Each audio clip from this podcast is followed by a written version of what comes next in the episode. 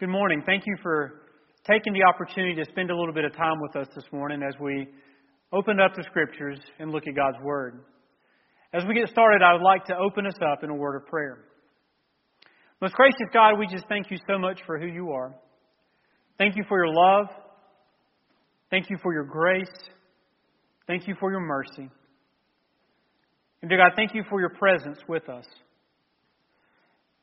As we live in uncertain times, we just thank you for the hope that we have in you, our rock and our Savior. Dear God, thank you for dying on the cross for our sins and making a way through your death and resurrection and by us placing our faith and hope in you, repenting of our sins. Dear God, thank you for allowing us the opportunity to open your word, and I just pray that you would teach us through your Holy Spirit. For it's in Christ's name we pray. Amen. I remember when I was in college, one of the first jobs that I had was at a call center working for GE. Now, before we ever were allowed to answer a phone call or sit on the floor, if you will, we had to go through a six week training program. And during that six week training program, we had to learn about products. We had to learn about how to navigate the, the various catalogs. And we also had to learn about the computer systems that we would use in order to, to function. But after that six week training program, there was a, about a, a week to two week period of time where we would sit and just listen on the phones with our team mentor. We would kind of learn the ropes, if you will, and learn how to interact with the customers, learn the types of questions that we would get asked, and learn how to resolve the problems that we would call, or that the customers would call with. And I remember my team mentor was Freddie. And Freddie was a great guy. Uh, very jovial, lighthearted, fun. Uh, and Freddie knew his stuff. And I remember sitting on the phones with him the first couple of days and listening to how he interacted. I remember thinking, you know, this may not be so bad after all. And then I remember after the, the first the first couple of days, it was a Monday morning, and we were getting slammed with calls right and left. And I remember Freddie looked at me and said, Okay, I know you don't think you're ready, but you need to go answer some calls. We, we just need your help.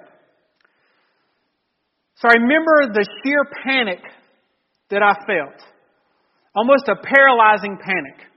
And as my heart began to almost beat out of my chest, and I remember feeling weak kneed, and I remember walking over there, putting on the headsets, and hitting the button to say, Good morning, this is Chad.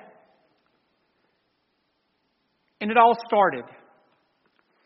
Now, the customer that called in, he did not receive his Saturday AM delivery shipment that he was supposed to get. So as you can imagine, he was unhappy. And he wanted to make sure that I was aware of just how unhappy he was. You see, I've titled our time together The First Mission. And I tell you that story to kind of begin our time together to remind us that we hardly ever feel like we're ready. Now, there could be any number of scenarios where that statement can apply to. It can mean taking a test, having a difficult conversation, taking a trip. You can fill in the blank with your own scenario where you feel like you're just not quite ready for taking that next step. But I would say one of the biggest areas that we feel unprepared for is when it comes to telling people about Christ. Now, I may be wrong, but I would say that as Christians, one of the hardest things for us to do is to tell other people how they can have a relationship with Christ. We're afraid that we may not have all the answers. We're afraid that we may say the wrong thing or say it the wrong way. We're afraid that we'll look foolish. After all, that's why we invite them into the church so that the preacher can tell them about Christ. But it's an interesting thought. Many of us contribute to, to conversations all the time without having all the answers. Check out virtually any social media page on any topic, and you'll find all kinds of people who aren't afraid to share things with you, regardless of whether they're experts. Many provide guidance and offer suggestions in areas that they know nothing about. We shake our head in agreement with those statements, but we need to be careful because oftentimes that actually includes us making those statements. We're those people. It happens all the time. And yet, when it comes to sharing our faith or even talking about Christ, we want to make sure that we have all of our ducks in a row and that we are fully prepared. But the reality is, that mentality is nowhere found in Scripture. That is something that we have justified in our own minds. I want us to spend some time this morning looking at the disciples. Jesus had called these 12 ordinary men out of their day to day lives and jobs in order to spread his message and ultimately to change the world. These men were not eloquent speakers or educated philosophers. They were not well dressed businessmen, and some may not even have had a bath in a couple days. In fact, these men wouldn't even make it through the nomination process to be selected on one of our committees that we have here in church, much less be considered for a church staff position. And yet, these men were selected to be the closest followers of Jesus, the Messiah. The ones who were going to carry his message to the world. I say that to encourage you, to let you know that there is room for each of us in the family of God. So I ask you to turn in your Bibles to the book of Mark, Mark chapter 6. Now, Mark is the second book in the New Testament Matthew, Mark. And if you open your Bibles to the middle of the Bible and then take a right just a little bit, you'll run into the book of Mark. Now, Mark is one of the, the first four books of the New Testament that capture the life of Jesus as he walked on the earth, his death and his resurrection. And these four books are called the four Gospels because they tell the good news or the gospel of Jesus Christ and his life. So, as you're finding your way to Mark chapter 6, Let's kind of catch up just a little bit on what is happening. You see, in Mark chapter 6, Jesus is in Nazareth, teaching about his kingdom that is going to come in the future, as well as he's, he's healing people. But the people are, are in unbelief. They're saying, Isn't this Jesus, the carpenter's son? And when we come to Mark chapter 6 and verse 4, is where we get the popular verse, and, and I'm paraphrasing here, the verse that, that Jesus says, you know, even a prophet is not welcome in his hometown. Now, typically, when we come to Mark chapter 6, two primary narratives uh, are highlighted here. One of it is Jesus feeding the 5,000, and the other is Jesus walking on the water. Now, those are really big, uh, big events and big scenes that take place in the life of Jesus, so they are very important and are worthy of our attention. But I'd like for us to start reading tonight, or this morning, in Mark chapter 6, in verse 30. Mark chapter 6, in verse 30, and I'm reading for the New American Standard Bible. It says this And the apostles gathered together with Jesus, and they reported to him all that they had done and taught. Now, as we look at that introduction, there's several things that I would like for us to look at. First, the disciples. They're identified here as apostles. For now, though, I want you to kind of set that to the side just for a minute. Not too far, because we're going to bring it back to the conversation. But for now, just kind of set that to the side. But I want us to, to also notice that they are gathered together with Jesus. You see, we often get so comfortable with Scripture and the familiarity with it that the images of Christ oftentimes get kind of overlooked. The power and the beauty of truly Jesus' ministry here on earth. You see, these 12 ragamuffins, if you will, are all literally talking with Jesus. Jesus, God in flesh, is demonstrating his humanity and his personableness through these interactions. Let's not forget that. Jesus is approachable. But also, the disciples are reporting back to Jesus what they had done and what they had taught. Now, we know a little bit of the background of these disciples, and we know some of their personalities and kind of some of the things that they had done. So, we almost wonder okay, what have they done now that they have to come back and give a report to? But I want us to focus on the latter part of verse 30. They reported to Jesus of what they had done and taught.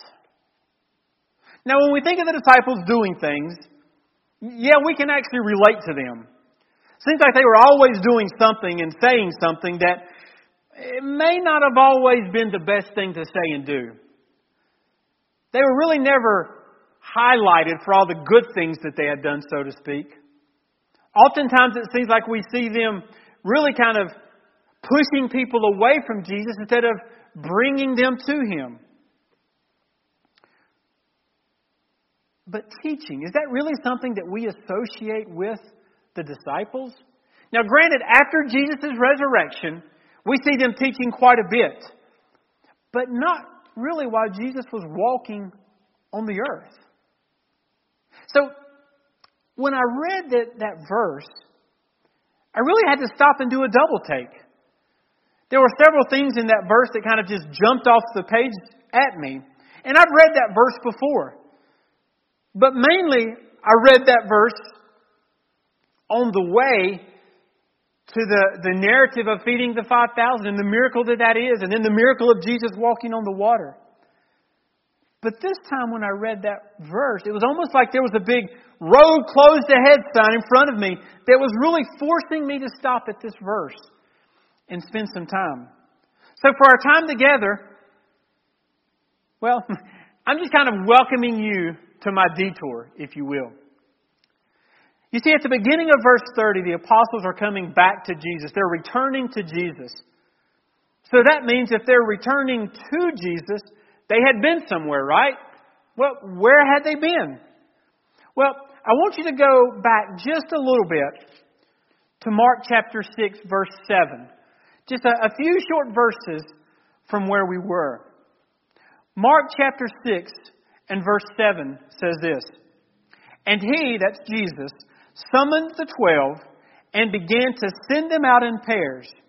And he was given them authority over unclean spirits. Now, who are the twelve? Well, that's the disciples.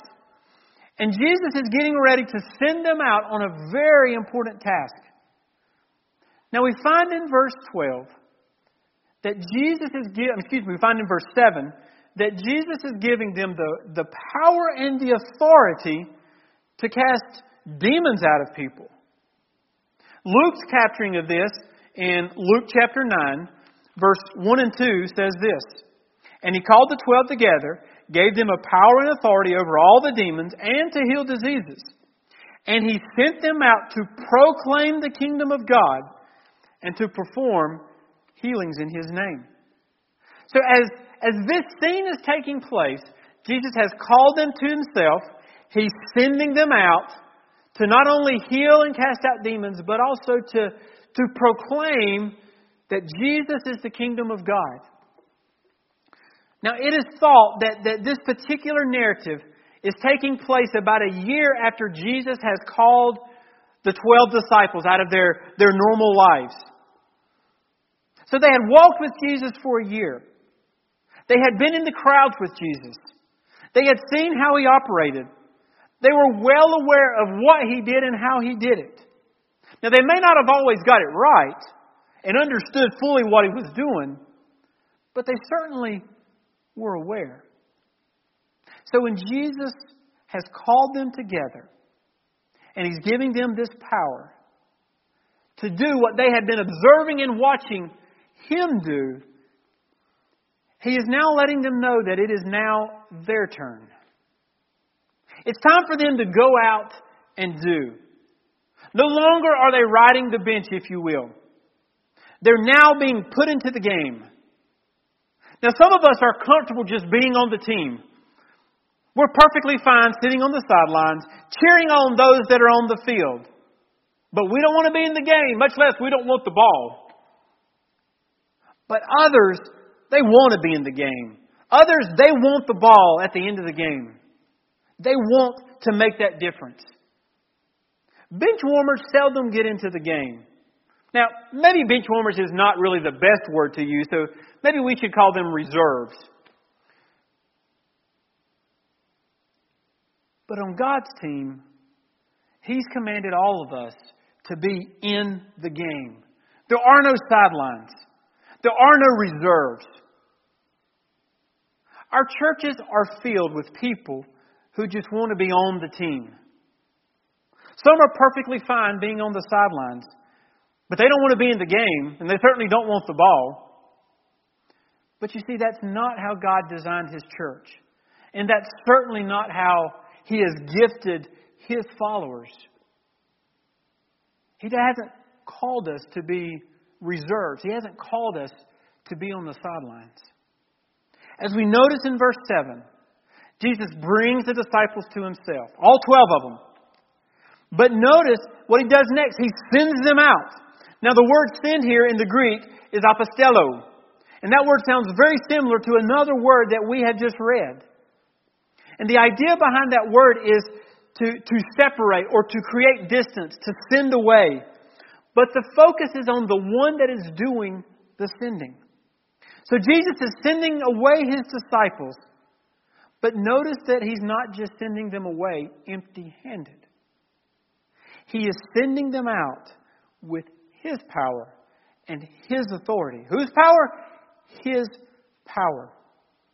I want to remind you of what Paul said in 2 Corinthians. 2 Corinthians chapter 3, verses 4 through 6 say this. And such confidence we have through Christ toward God.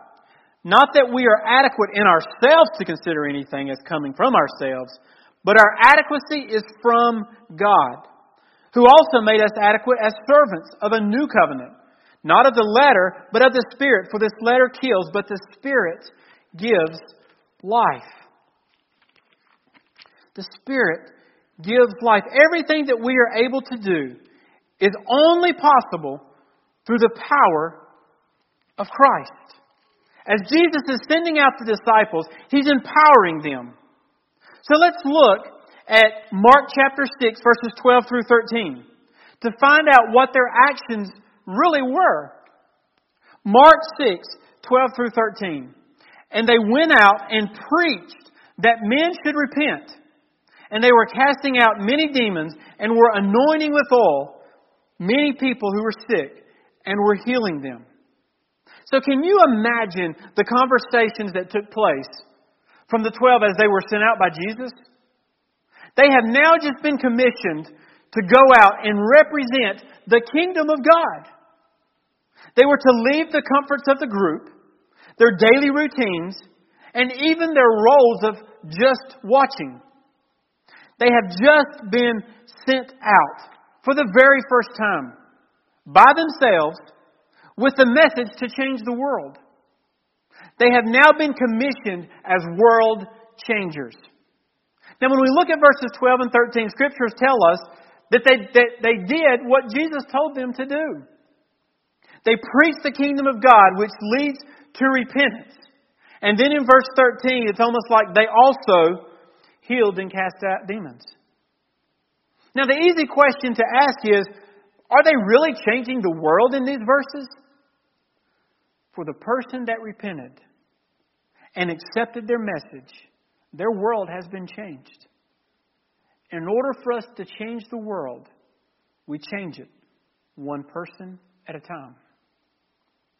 It's interesting that the scripture doesn't tell us the exact steps that they used to heal or to cast out demons. It doesn't tell us their techniques or their methodologies that they used in those teachings. It doesn't tell us how many people repented or were healed or who had demons cast out.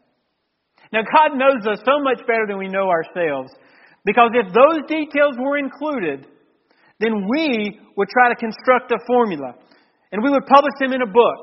And we would say, Here's the surefire way to get results. It worked for the disciples, it'll work for you. These verses really were more about the faith and the trust that they had in the commands and the power that Jesus had given them. Had the disciples done this before? No. They had observed it being done, but they had never been the ones doing the work. Just like my days in GE, I, I had heard Freddie take calls, but I had never taken a call before. They were now called upon to do the work themselves. They'd been on the sidelines. Now it was time for them to get into the game.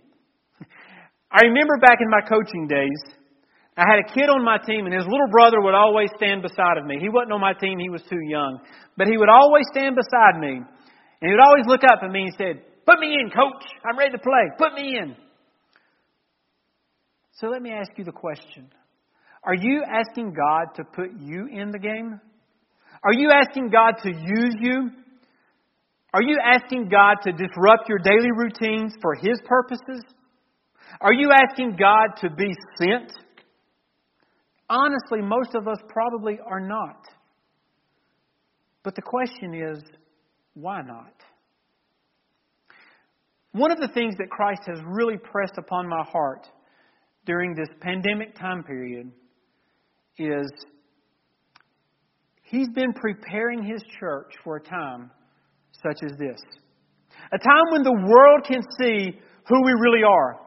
A time when the world can see us living out the message that we've been proclaiming. A time when we have had to live out that message away from the security of this building, if you will.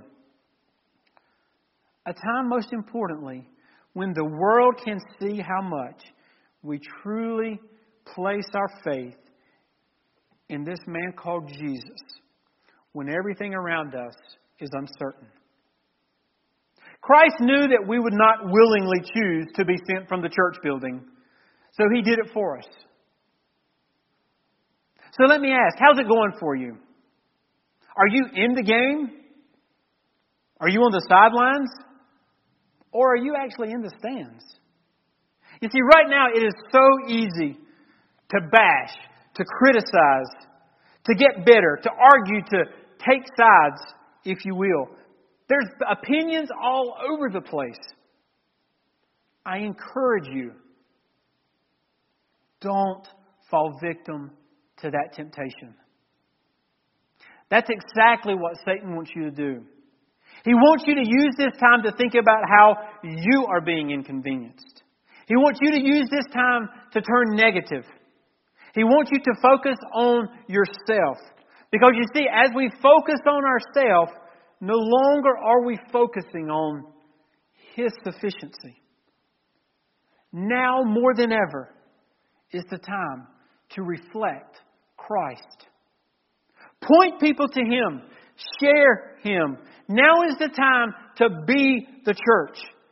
To quote a very good missionary friend of mine, Garth, he said this to his church that he has been praying for his church that they would not waste the virus and the opportunities that it has provided to us like never before.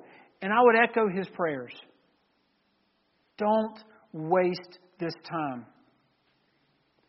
You see, when, when we arrive in Mark chapter 6 and verse 30, notice what the disciples are called when they return to Jesus. They are now called apostles.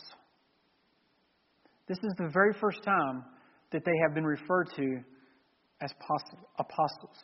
Remember earlier I told you to kind of set that aside. Well, now it's time to kind of bring it back to the table, bring it back to the conversation.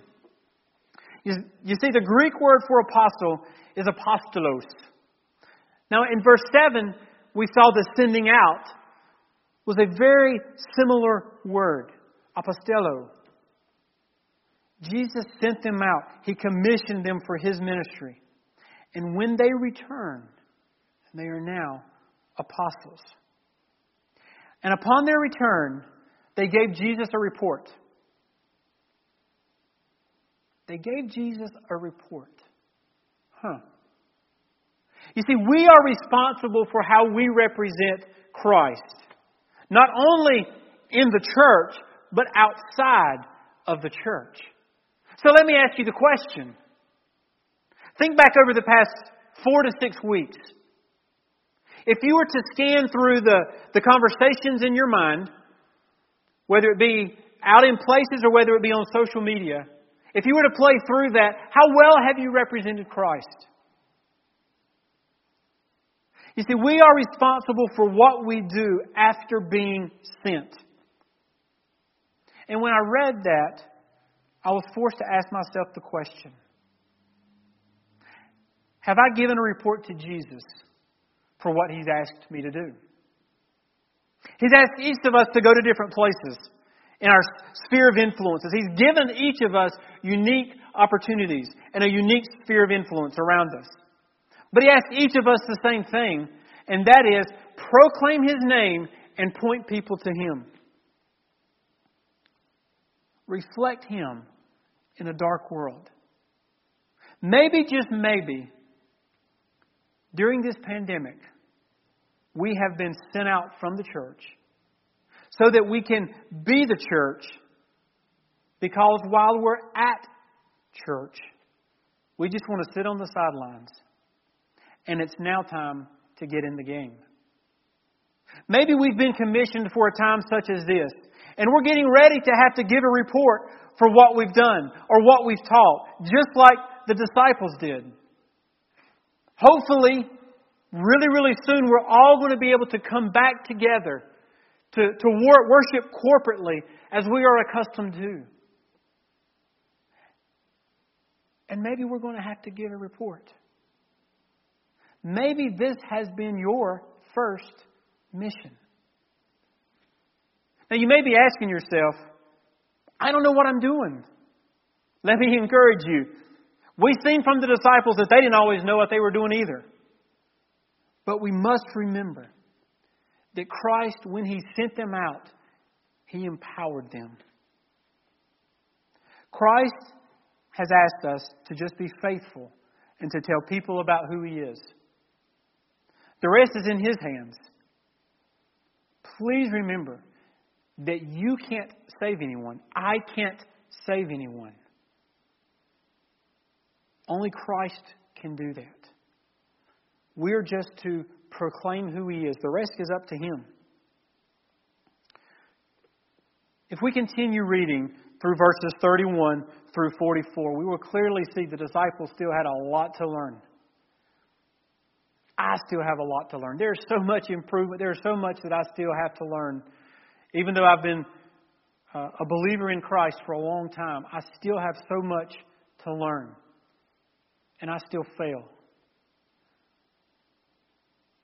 But will you join me in trying to improve together? To proclaim Him and to become more like Him? Whether you're a member here at, at China Grove First Baptist Church or whether you've not been to church in 10 years. You see, it's not about the church you attend, it's about your relationship with Christ Jesus.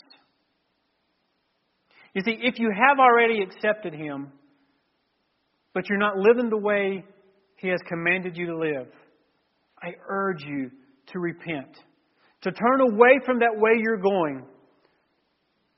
Confess those sins of disobedience to God and the way that you've been living your own way that is contrary to Him. I encourage you to repent, which basically means to turn from going that way to now following Him and going His way. I encourage you to repent of those sins and turn to Him, asking God to forgive you of those sins. Scripture tells us that if we ask for His forgiveness, He will forgive us. I ask you to repent of those sins and then proceed to follow Him obediently as He has commanded you to do. But if you haven't placed your faith in Him and accepted Him as Lord and Savior and became a believer in Christ, don't delay. I encourage you today and you may be asking, well, what does that mean? I don't know what it means to be a believer in Christ. I don't know what it means to be a Christian. I've heard that phrase, or maybe you haven't heard that phrase. Well, it means this it means recognizing that we are a sinner. And what that means is we have missed the mark of perfection that is set forth by God. Nothing you can do can change that. You can't earn forgiveness. Nothing you can do can take that sin away. But God, in His grace, sent Jesus to earth to live a perfect life, a sinless life. As a baby, He grew up just like you and I. He died a horrible death on the cross. And when He died on the cross, in His perfect condition, He took your sins and my sins to the cross. He paid that penalty of sin for us that you and I can't pay for. On the cross, He died the death. And He conquered death. And He displayed His power over death through His resurrection from the grave. By us placing our faith in who Jesus is and what He did on the cross, repenting of our sins, turning away from the way we're going, turning to Him, confessing to Jesus that we are a sinner in need of a Savior, we can have an eternal, everlasting relationship with Him. Our sins are forgiven, past, present, and future. And we have an eternal relationship that nothing or no one can take away from us. We are securely held in His hand. So today, I encourage you, if you've never made that decision, don't delay. It is a life transforming experience. One like you've never had before. Because you see, through Christ, He is our hope.